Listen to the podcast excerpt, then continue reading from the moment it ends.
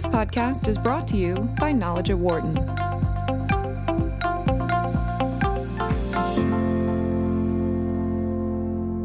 Facebook just announced recently it's taking down over 800 U.S. based accounts and pages, in part for spreading false or misleading political information. This is happening just weeks before the midterm elections. Domestic trolls are a change from the 2016 elections when it was Russian operatives manipulating social media to influence American voters. The use of fake social media accounts to push political messages is something that's happening not only in this country, but in other parts of the world as well. And in some cases, it's even leading to deadly consequences. A new book titled Like War The Weaponization of Social Media shows just how powerful sites like Facebook and Twitter have become globally.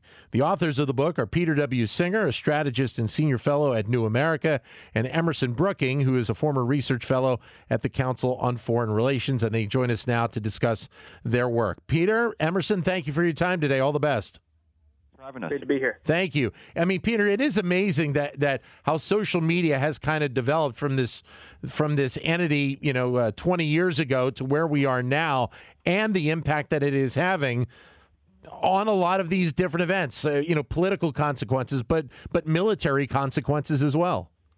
Yeah, it's absolutely fascinating. One of the people we interviewed for the book was uh, the literal godfather of the internet itself, um, Vint Cerf, and you know he talked about how it was once this military uh, network for scientists, and then there was this moment when uh, the scientists began to email back and forth about science fiction, and that's when he realized, hold it, it's become this social thing, and you move forward, and now uh, you know Facebook, Twitter, Instagram, you name it they're not just the nervous system of the modern world. They're you know where we do business. They're where we uh, set up dates. Um, but they've also become this space of battle uh, and battle over everything from uh, political campaigns uh, to the use in military operations, um, marketing wars, you name it.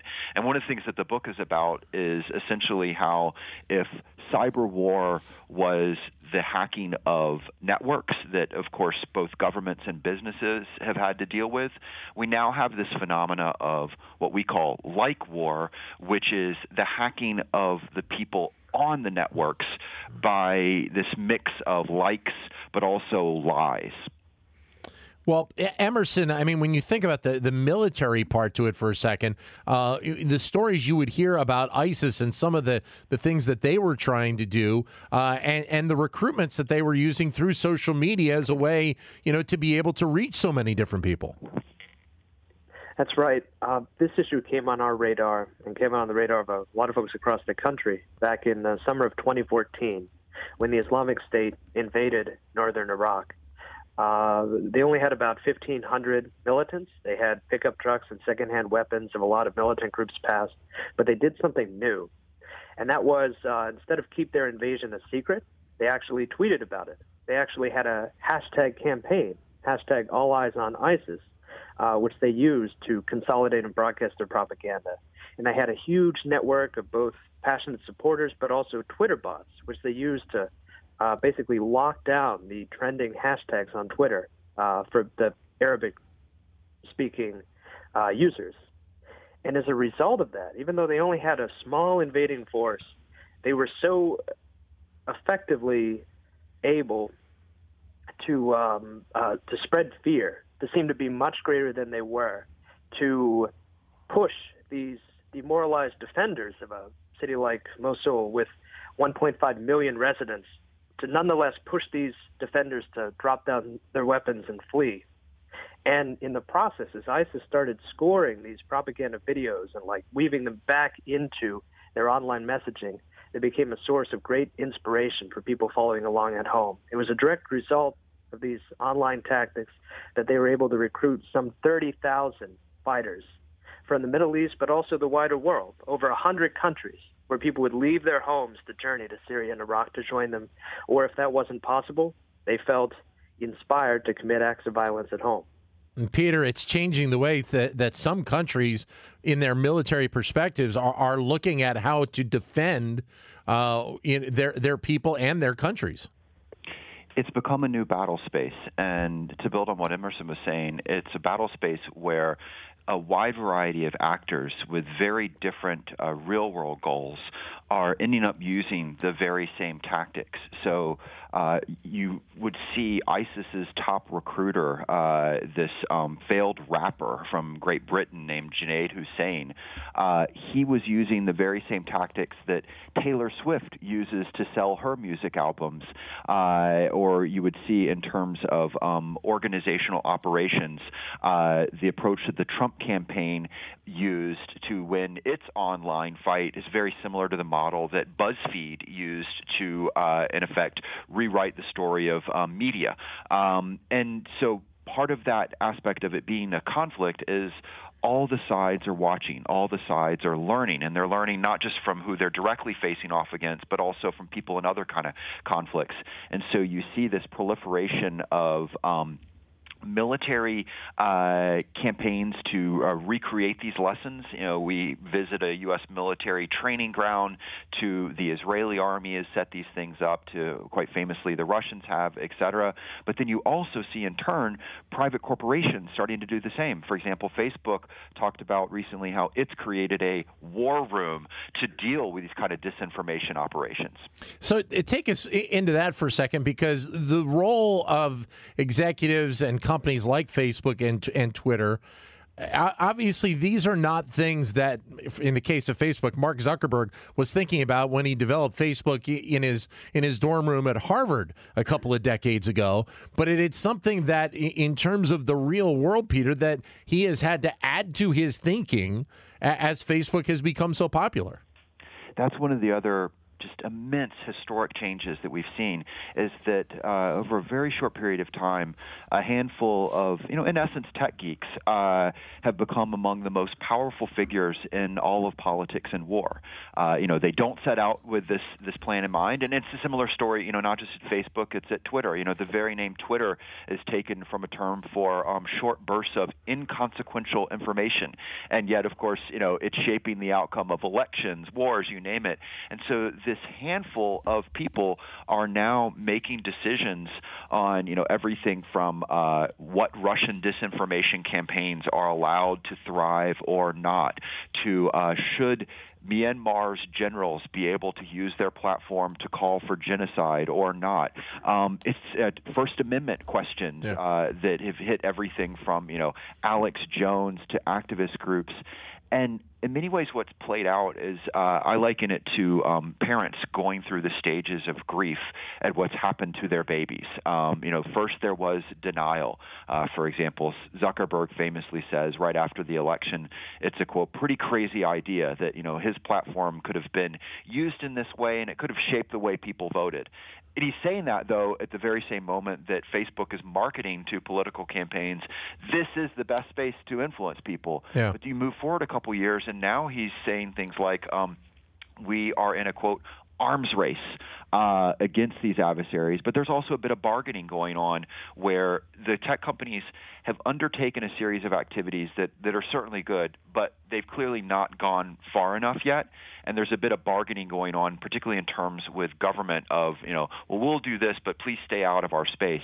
And I think that bargaining back and forth is really going to shape not only politics moving forward, it's going to be a debate in upcoming elections, but also, of course, will shape the internet for the rest of us. Well, uh, Emerson, how is it also going to impact just uh, our, our, culture in general? Uh, because you guys also talk about it in, in the book this this impact occurring really at the street level in many cases especially you mentioned uh, about what we've seen in Chicago at times with some of the violence there the gang related violence and how social media is linked into that that's right if you uh, if you think that social media had a decisive impact in shaping the millennial generation you need to look further you need to look to the Gen Z folks who are growing up now and uh, uh, the way uh, first off, just culturally, a, a platform like Instagram is now the center of social life in these schools. It's not a minor thing when you when you talk about something like bullying on Instagram, right? Because it is the primary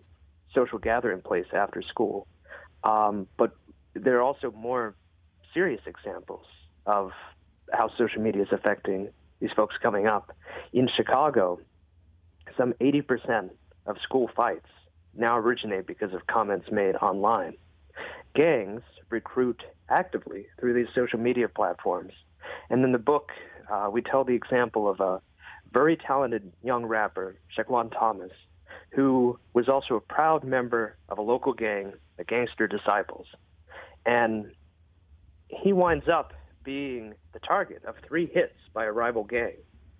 The first two times he gets away, unfortunately, bystanders are killed in the process. Yeah. But he gets away. Typically, when you're in, when you've survived something like that, you might lay low a while. But he immediately starts rapping about it because he sees it as great content and a great way to build his brand. Well, they get him the third time. He immediately becomes an online martyr. And then uh, a week later, we see another shooting. This shooting happens because someone was making fun of Thomas. And it had originated because of a mean online comment. And in gang violence generally, in crime moving forward, we see situations where a local argument, which might start online, can nonetheless spread or be answered by violence miles away. We're even in a gang franchise in another city. So we're even seeing just the the, the overall level of, of, anger and violence that we see in the country to begin with being. I, I don't want to see. Well, the word aided may not be the right word, but being assisted by the fact that that social media and what people say on social media, at many times without a filter, uh, is definitely having a significant impact here, Emerson. Absolutely, and uh, when you think about it, something like like a gang feud or even a really angry political argument, so much of it is performative. And it's it's not so much that people are acting in different ways or have evolved naturally in different ways. It's that uh, this is the logical tool. If you're in one of these performative contests, it's a logical tool to uh, broadcast yourself to a wider audience. But the trouble is just the way this information flows. We're not yet really adapted to deal with it, and very quickly uh, emotions and particularly anger can make these feuds spiral out of control. We draw on a lot of studies in the book regarding uh, it's called emotional contagion. It's basically the rate at which emotions spread over social media and right. how they influence people. Right. And again and again, anger is shown to be anger and outrage, the emotions that spread farthest and fastest and incite others to violence. Peter, your thoughts? Part of the research found that uh, whatever the group, whatever the goal, whether it was a private business, a political campaign, uh, a gang, a celebrity, you name it, there were a series of new rules on driving your message viral, on winning the war of attention online. And uh, these helped explain why certain brands, so to speak, were thriving and other ones were losing, whether it was the Trump brand or um, online. One of the best businesses at this is uh, Wendy's. Um, another person that we interviewed for the book was uh, a producer who was behind the Kardashians, but we also interviewed uh, extremist group recruiters and it kept coming back again and again to these rules.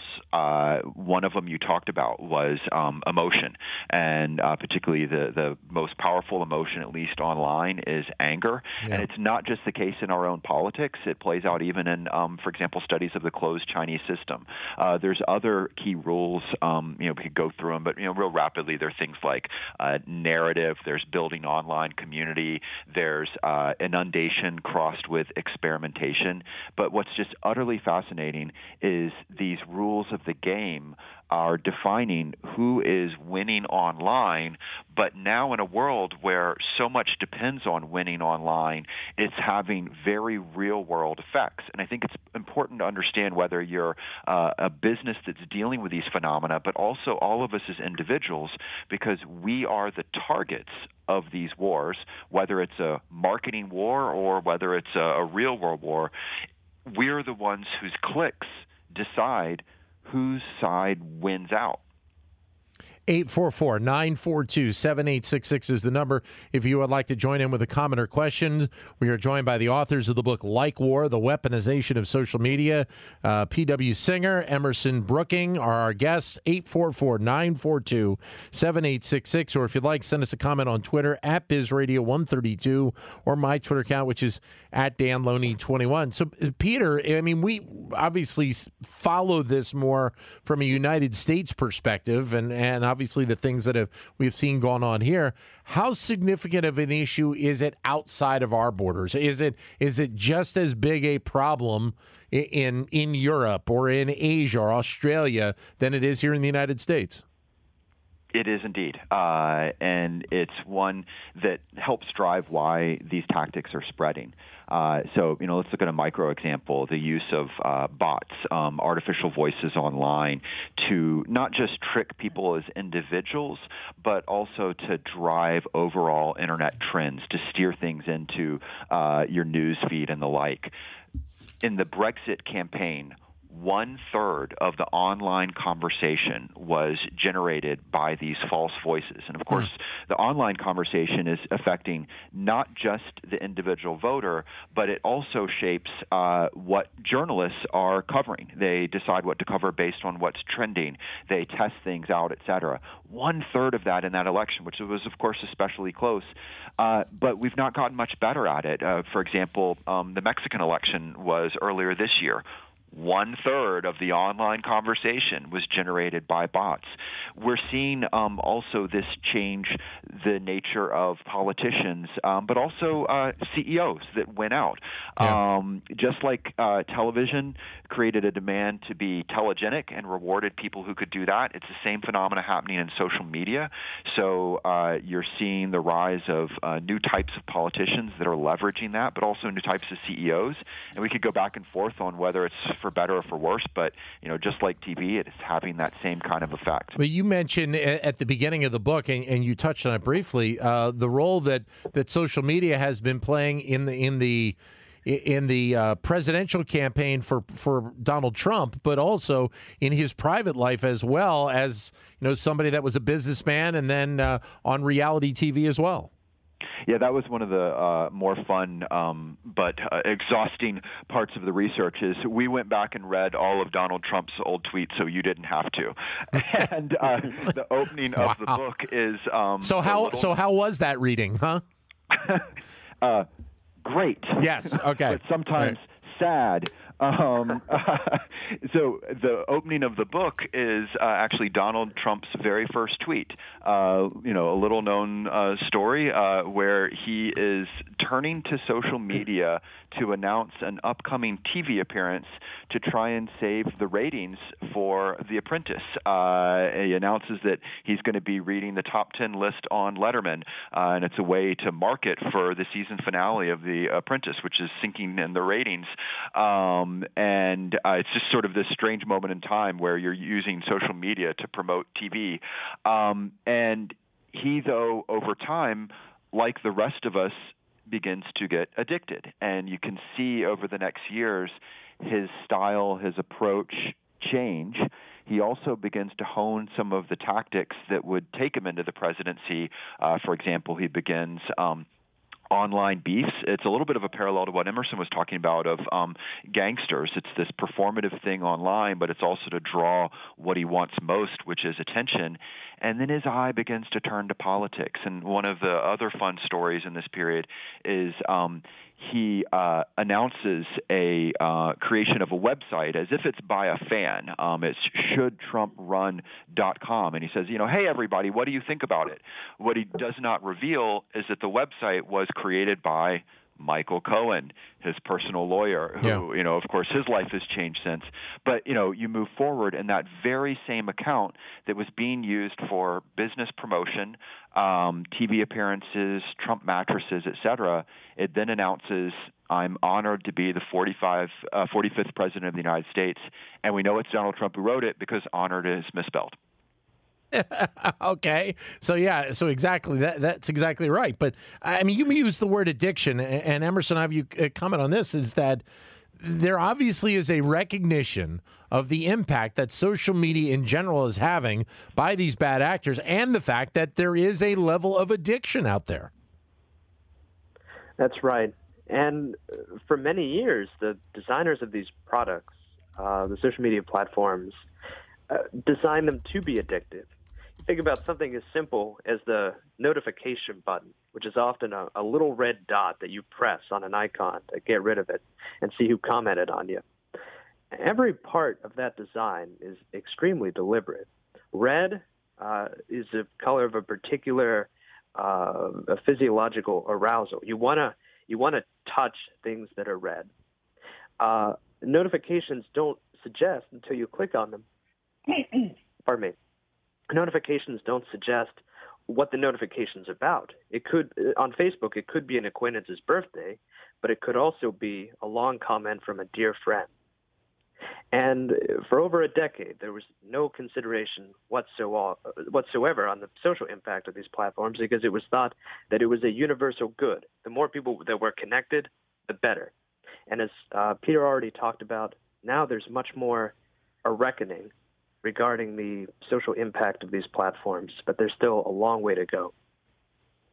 What do you expect uh, that that we're going to see happen, Peter? I mean, what has to occur to have a significant change so that we don't have the same type of uh, of of destruction via online that we've obviously been seeing over the last twenty years? Or is there an expectation at, at some point that this is part of our lives now? There has been a pattern uh, that goes back to you know the early days of uh, MySpace and Six Degrees, uh, Friendster, uh, AOL, if you remember all of those. And the pattern has essentially been uh, that the platform companies have um, wanted to uh, stay out of uh, difficult political decisions of what's on their network, but that repeatedly they've been forced to intervene by a combination of their own customers getting angry and demanding it and the fear of political intervention this goes back to you know the very first intervention in terms of policing internet porn, which uh, you know appropriately enough came out of a, a fake news story. Uh, you'll remember there was this you know claim that one third of the internet was porn, and it was actually drawn from a false story, but it had real effects. So this pattern has um, continued all the way to today, and you see the same thing playing out with Facebook and Twitter, right. and that points to you know it's us as consumers, uh, users, citizens of these digital empires that are going to demand it be cleaned up. They're going to demand more. And again, there's a fear of government intervention, and that's going to shape it. There's a second pattern, though, uh, that concerns me is that in trying to solve their problems, right. the technology companies always turn to new technology. Sure, yeah. And yeah. it then creates a whole new set of problems. And you yeah. can see that, for example, with the newsfeed algorithm. And what looms is artificial intelligence. Thank you, Peter. Thank you, Emerson. For more insight from Knowledge at Wharton, please visit knowledge.wharton.upenn.edu.